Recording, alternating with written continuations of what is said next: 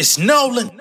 What's going on, beautiful people? Welcome back to another episode of the Pen Game Elite Podcast. Today, we're going to be talking about Megan Thee Stallion and her brand new song, Cobra. As y'all know, this is her first release on her brand new company, new label, Hot Girl Production. So, this is a big event for her. Whether or not you like this record, Megan Thee Stallion is a fully independent artist for the time being. We don't know how long she's going to remain independent, if she's going to put out a full album in this fashion, build up her stock, and then go do a deal, or if she's going to capitalize off of the success of this single and then go get a deal, right? And then do possibly a joint venture with a company, which may be a bigger sack, a bigger bag, and then a bigger event for her when the album drops. I don't know what her plan is, but we're going to get into all the information that we currently do know in just a few minutes. All right. Now, Cobra dropped last night.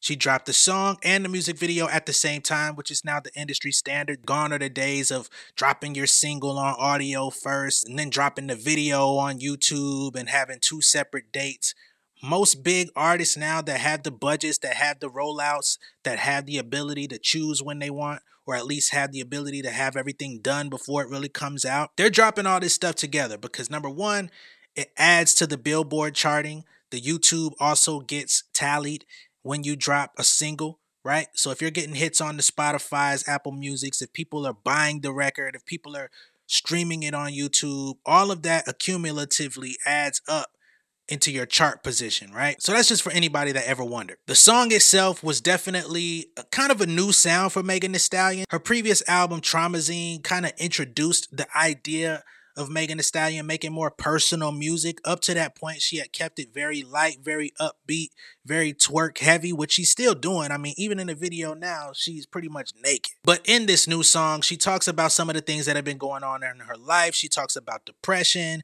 She talks about her relationship with Pardison Fontaine going bad.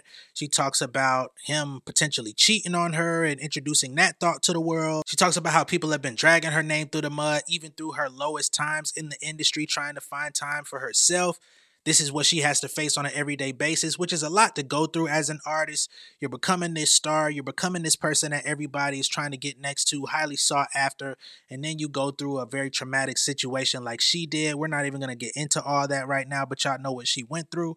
Whether you believe it happened or not, whether you believe it happened the way that it's been put out there on social media or in the public or not, all of that is being put to the side for anybody just having those eyes on you consistently and people always forming an opinion about you without fully knowing you or knowing you at all is a lot to weigh on a person, especially when you're being broadcast to millions of people every day. Every single thing that you do is being critiqued, being emulated, being watched closely by your label. Your friends are watching you with a close eye to see what you're doing, how you're acting because they keeping tabs on stuff it's a lot to deal with. Now, in the music video, I mean, the song is called Cobra, so she's seen shedding her skin, shedding layers, peeling off layers of skin to move on to the next phase of her life, the next phase of her career. I mean, she's shedding her previous label, 1501. She's shedding her old relationships, right? She's shedding the situation with Tory. I'm pretty sure going into 2024, she does not want to talk about that anymore. That man is behind bars. Shedding old friendships. We know that her former best friend Kelsey was also involved in the incident. They fell out. They haven't been right ever since. So there's just a lot that Megan has been going through as a person, as an artist, as a public figure, all in one. Plus, also dealing with the death of her mother and mourning in public while all of this stuff is going on for the last few years. Now, getting back to the whole 1501 situation and her independence, let's talk about that. I got this Forbes uh, article pulled up that we could go through right now. It says last month, Megan and her former label 1501 Certified Entertainment settled their contract disagreement and amicably parted ways, according to Variety. Just a week before the settlement, the 28 year old rapper stated that she was funding her music career moving forward on Instagram Live. This part of my album is very much so funded by Megan Thee Stallion because we're trying to get off. Y'all know what's the T, but I have no label right now. We're doing everything funded straight out of Megan Thee Stallion's pockets. We are in my pockets, Hottie, so let's do our big one. That's what she said to the fans. In an interview just a couple months ago, uh, in review of everything that she's gone through, she says, I don't want to call myself a victim. As I reflect on the past three years, I view myself as a survivor because I have truly survived the unimaginable. Not only did I survive being shot by someone I trusted and considered a close friend, but I overcame the public humiliation of having my name and reputation dragged through the mud by that individual for the entire world to see. Cobra is the singer's first solo release since Megan's 2020 sophomore album Traumazine, as I stated before. The record debuted at number four on the Billboard 200 chart and was home to hits like Sweetest Pie with Dua Lipa and Pressurelicious with Future. So let's get into what some of the fans had to say about this new record. First up, we have Marquise Devon, okay? He says Meg was able to utilize art to such a high degree. The use of rock music is historically rebellious and feels like the same here. The shedding of skin, paparazzi, and her lyricism is immaculate, right? So, of course, this is a very different type of song. It's not your typical twerk style beat club banger, right? This beat, honestly, to me, sounded like something OutKast would have gotten on, especially with the with the uh, guitar solo at the end and everything it puts me in that mind frame of like that early 2000s southern hip hop type vibe. I'm not mad at it. Even UGK might have got on something like this too, but it really puts me in that dungeon family type vibe. We have another person here by the name of Dre Bay. He says Megan is being vulnerable and raw, talking about depression, suicidal thoughts, relationship problems, and mental health while serving. I won't say that, but while serving. Then we have another person who didn't have such great things to say. He says, I wonder if Meg is annoyed that she gotta have sexualized visuals for a song about depression. And that would be Mr. Cliff Ohio that had to say that, right?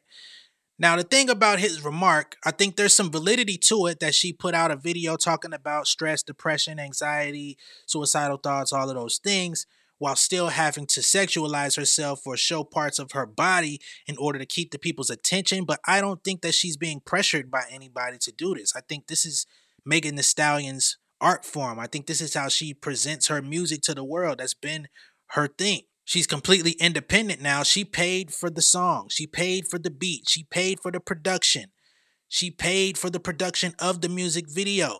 She's paying for the marketing. All of this is coming out of her pocket right now. So if there was anything that she didn't want to do, you wouldn't have to worry about it because more than likely, we're not seeing it. This is exactly the vision that she had. Unless she has somebody in her ear that we don't know of, a hidden hand, right? If somebody from Roc Nation perhaps is saying that she needed to do this, which from what I've seen, artists on Roc Nation, they get a lot of creative freedom nowadays. It didn't used to always be that same way back when Wale and J. Cole first got there. You know, when Rihanna first got there, Rita Ora, you know, those were the early folks. Roc Nation was trying to make a stamp on the industry. They had something to prove. They wanted everything to be out the park so that they could be valid, so that they could go toe to toe with the Def Jams and the other companies, right? Today, they're taking on people that they actually like and love, see potential in. And a lot of these artists are able to just put shots up in the gym. Sometimes the songs don't hit, sometimes they do. They still got Vic Mensa over there. They have quite a few artists that are not mainstream successes necessarily, but they're still supporting them. So I don't think anybody pressured her into making this record. I think this is what she wanted to do, and they supported her in that. Plus, she put up the funding herself. Now, where this song is going to land on the charts, I don't know.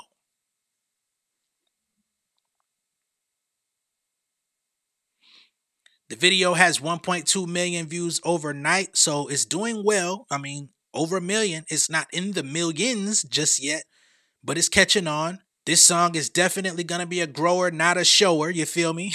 Pause. Because she didn't take the easy route. She didn't just come out with a club banger. She didn't just come out with a TikTok friendly record that probably would have three or four times the amount of views and everything on it at this point. It would probably already be on radio. Not to mention, again, this is independent. So she does not have the support of 1501, right?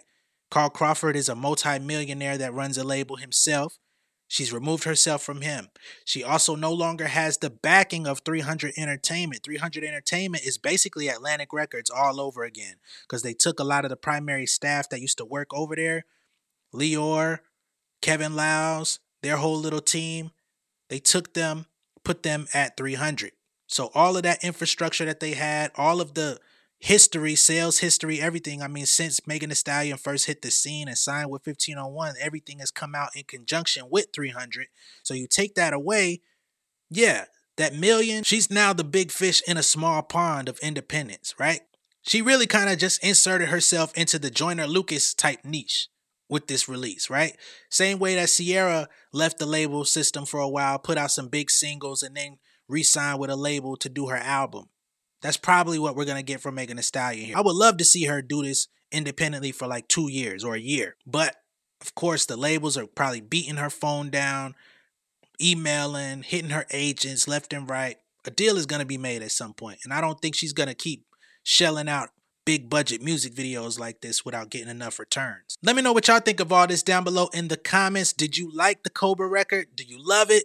Will you be playing this? Is this something that you're going to add to your playlist? Do you think that this has the potential to become a hit in a non conventional way? Let me know how y'all feeling down below in the comments. If you're listening to this on any podcast platform, you might not be able to leave a comment, but it's all good. You can hit me up on Twitter or any social media at Real J Nolan. All right.